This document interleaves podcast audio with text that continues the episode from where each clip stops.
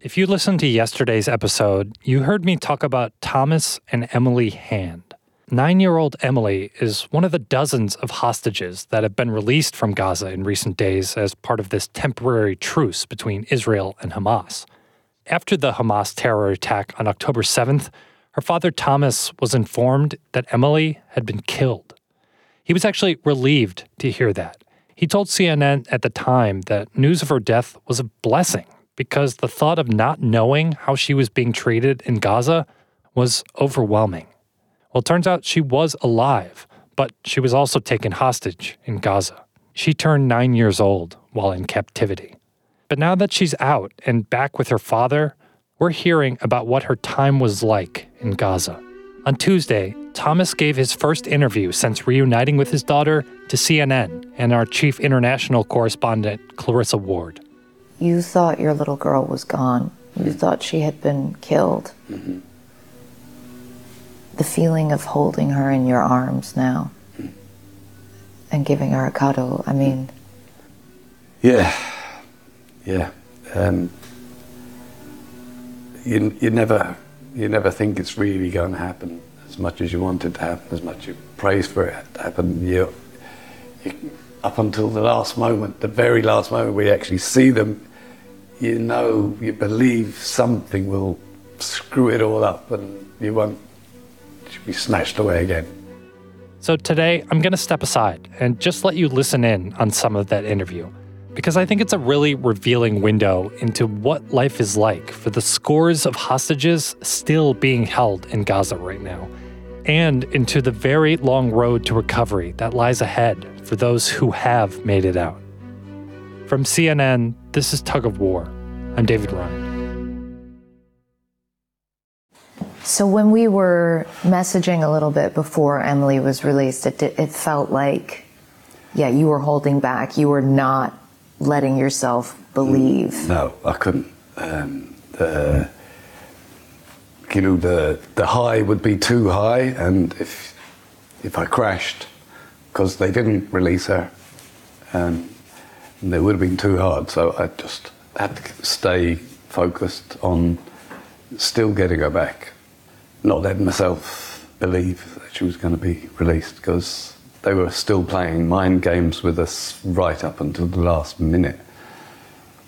Uh, I think we waited an extra six hours for them to finally release Emily and the rest of them.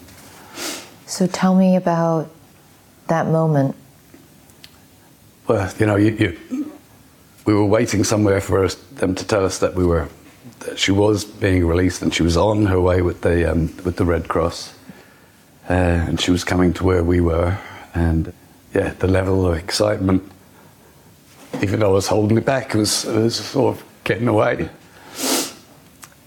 And uh, they said within a few minutes she'll be here. I went, wow, you know, I thought that was going to be a long process to and fro and whatever.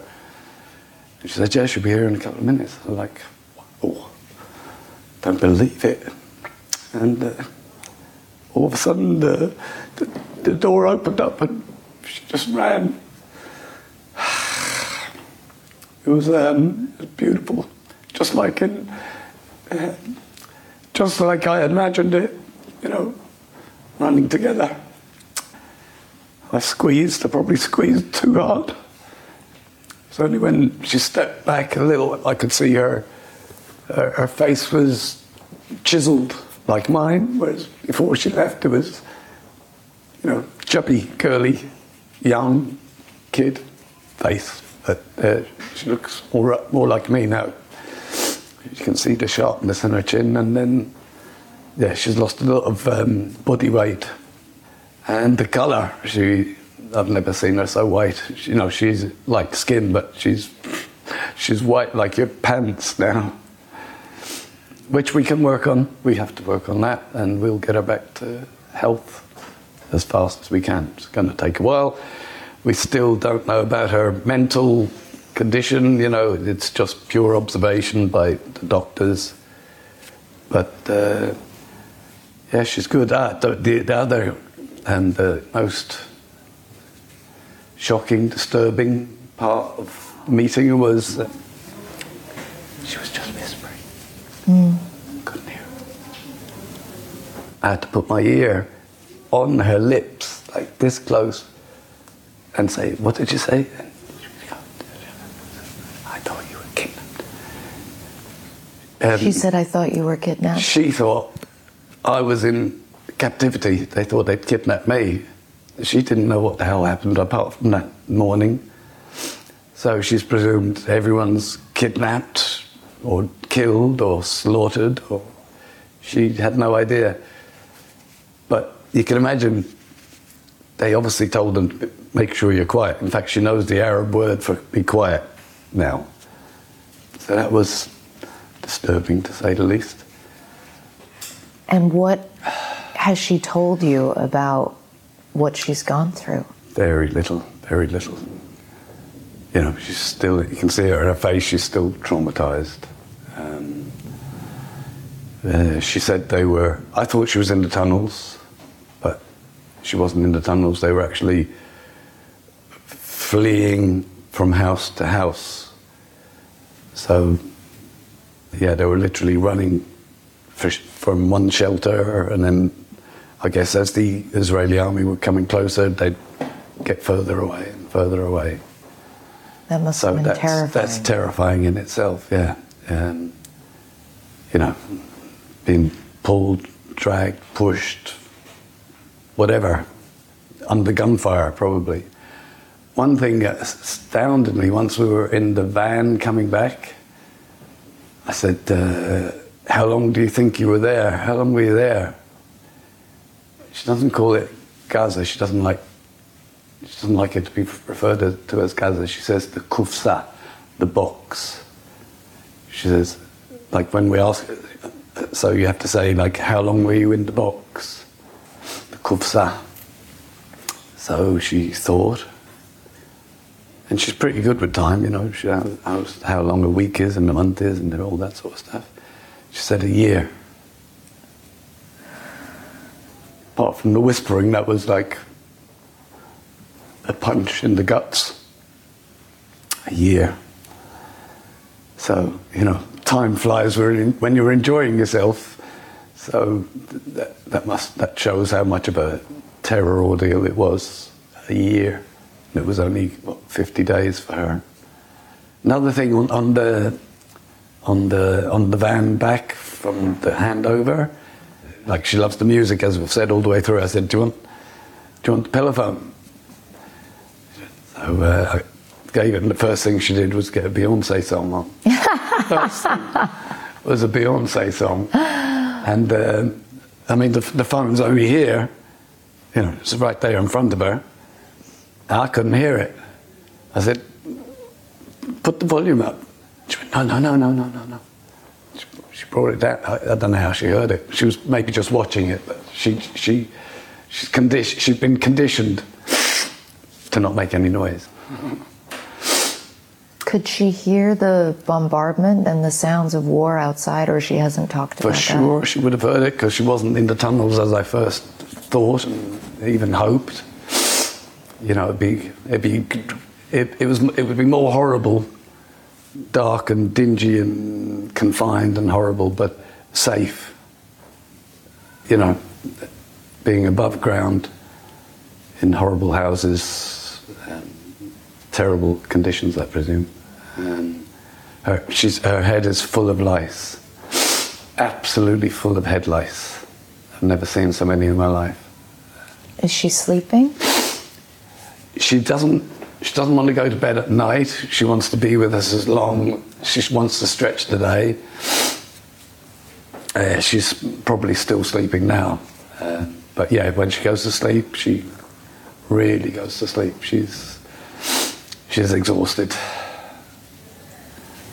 Yeah, she's exhausted, um, but slowly, slowly coming back to herself. And what about her physical strength? Because I imagine she wasn't able to walk around or move very much. Is she No, no, they got good exercise. They're running from house to house. running from house to house? Yeah. But yeah, they, they got enough food to to survive, um, but obviously not enough. That, that's it, really. Um, they they had she said she had, they had plenty of water, just not enough food. Um, they'd, they'd always have a breakfast, sometimes lunch, sometimes something in the evening.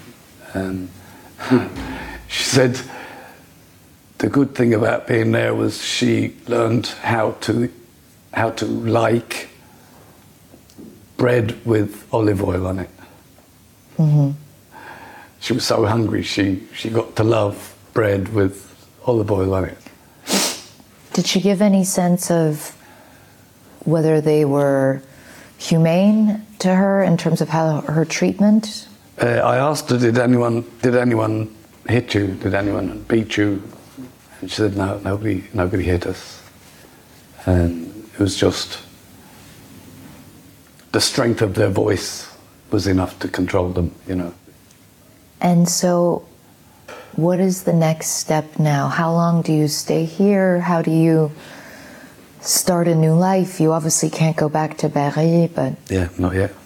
The future, the future is obviously get Emily back to health, and we will do that along the way. Uh, that's crucial. But the next thing is all the women, all the men, all the hostages have to come back. They have to be brought back. And the world, don't, don't go silent on us now. Don't go silent on us now. We, we need you just as much, if not more, than ever. Um, you know, the truce could run out, it could last, we don't know. So we've got to get as many people back as possible as we can, as soon as possible, get them back. At least that I am kids. Bring them home, bring them home, bring them home.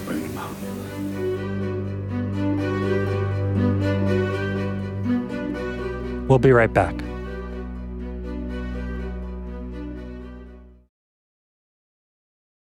This podcast is supported by Sleep Number.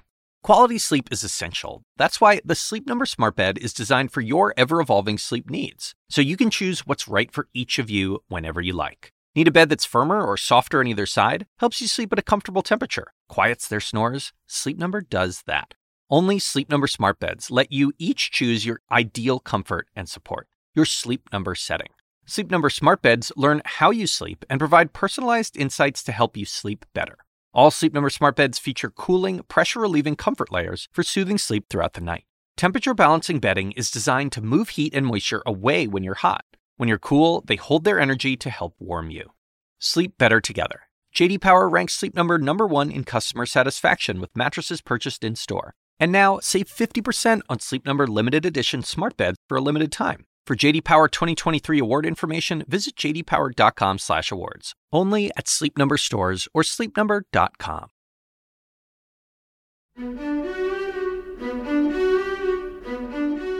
Welcome back to Tug of War. We're listening to Clarissa Ward's interview with Thomas Hand. how are you doing? Um, I- I've lost a lot of weight, obviously. My voice is completely wrecked.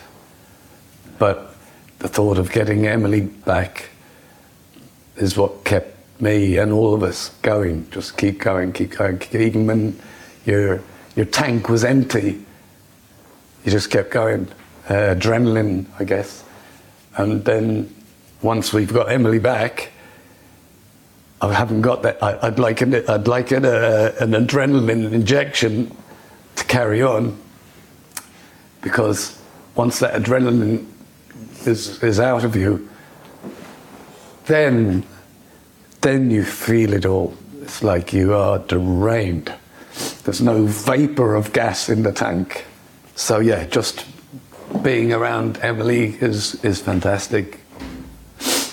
Does Emily understand what happened on October 7th? Yeah. Unfortunately, she does. I've said in the past that uh, I was sort of guilt ridden because every day I thought she was saying, Where's daddy? Why isn't he coming to rescue me? Turns out, she told me she was surprised to see me at the handover. She said, in whisper, she said, I thought, I thought you were captive. I thought you were one of the kidnapped. So that was, in a way, it was a relief because now I know she wasn't going, Where are you, Daddy? Can you describe, and I'm sure it's hard to describe in words, but just you thought your little girl was gone. You mm-hmm. thought she had been killed. Mm-hmm. The feeling of holding her in your arms now mm. and giving her a cuddle. I mean, Yeah, yeah. Um, you, you never you never think it's really going to happen as much as you want it to happen, as much you praise for it to happen. You, you, up until the last moment, the very last moment we actually see them, you know, you believe something will screw it all up and you won't be snatched away again. Yeah, it's just that final second that you believe finally that she's out. And you told me that you had brought your dog, Johnny, to help with her recovery. Yeah, yeah, that was um, essential. Like I say, I thought there would be some kind of uh, possible animosity in her head of why didn't you? Why did you let them take me in the first place? Why didn't you protect me? Why didn't you come and rescue me? So I thought that she would have a reasonable um, excuse to have some kind of animosity against me there. So I insisted to the army that I have to bring Johnsy. You you say that you know you're thinking that maybe there would be animosity. Why weren't you there? Why weren't you able to rescue her? It it sounds to me like you have been wrestling with Oh, these yeah. feelings. Yeah, of course. Yeah. Yeah, of course. Um, yeah, certain amount of guilt can't be helped. Uh, everyone tells me there's nothing I could have done. I know, I know I couldn't have done, but you still, you still always blame yourself. It's human nature. Yeah. Um, it's a stupid thought, but um, yeah, if she if she wasn't released, you, you somehow imagine yourself crawling through the night and trying to find her, get her out yourself. It's crazy, but that's that's where your mind goes. So that's where my mind went. Um, just It's being a parent. being a parent, yeah, risk all. They get, they shoot me, they shoot me, but I've got to try and find her. I've got to try and do something. Um, Has she cried? yeah. Uh, last night, she cried until her face was red and blotchy. She couldn't stop. She she didn't want any comfort. I think I guess she's forgotten how to be comforted. She didn't want any touch, no, no words. Uh, I just had to wait until she came out of it by herself. And she knows how to do that. She's a very determined little girl, very strong. I knew that her spirit would get her through it. Do you still see innocence in Emily? Yeah. Oh, yeah. She, That must be a comfort to feel that that's still, that she's still a child. She's still held on to that. oh, yeah. And it's because she's a child, she will bounce back quicker than, let's say, the adults. You know, kids just want to have fun, get on with their life, occupy their time. Adults sort of, you know, they can sit in a sofa and, and mull over and torture yourself. She will go, she'll go past all that pretty quick. What remains at the back of her head, we won't know. Outwardly, for sure, she will get on with her life. That's who she is. Tom, thank you so much. You're welcome.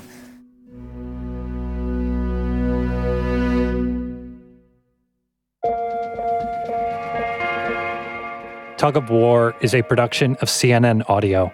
This episode was produced by Taylor Galgano and me, David Rind. Our senior producer is Haley Thomas. Dan Dzula is our technical director, and Steve Lickteig is the executive producer of CNN Audio.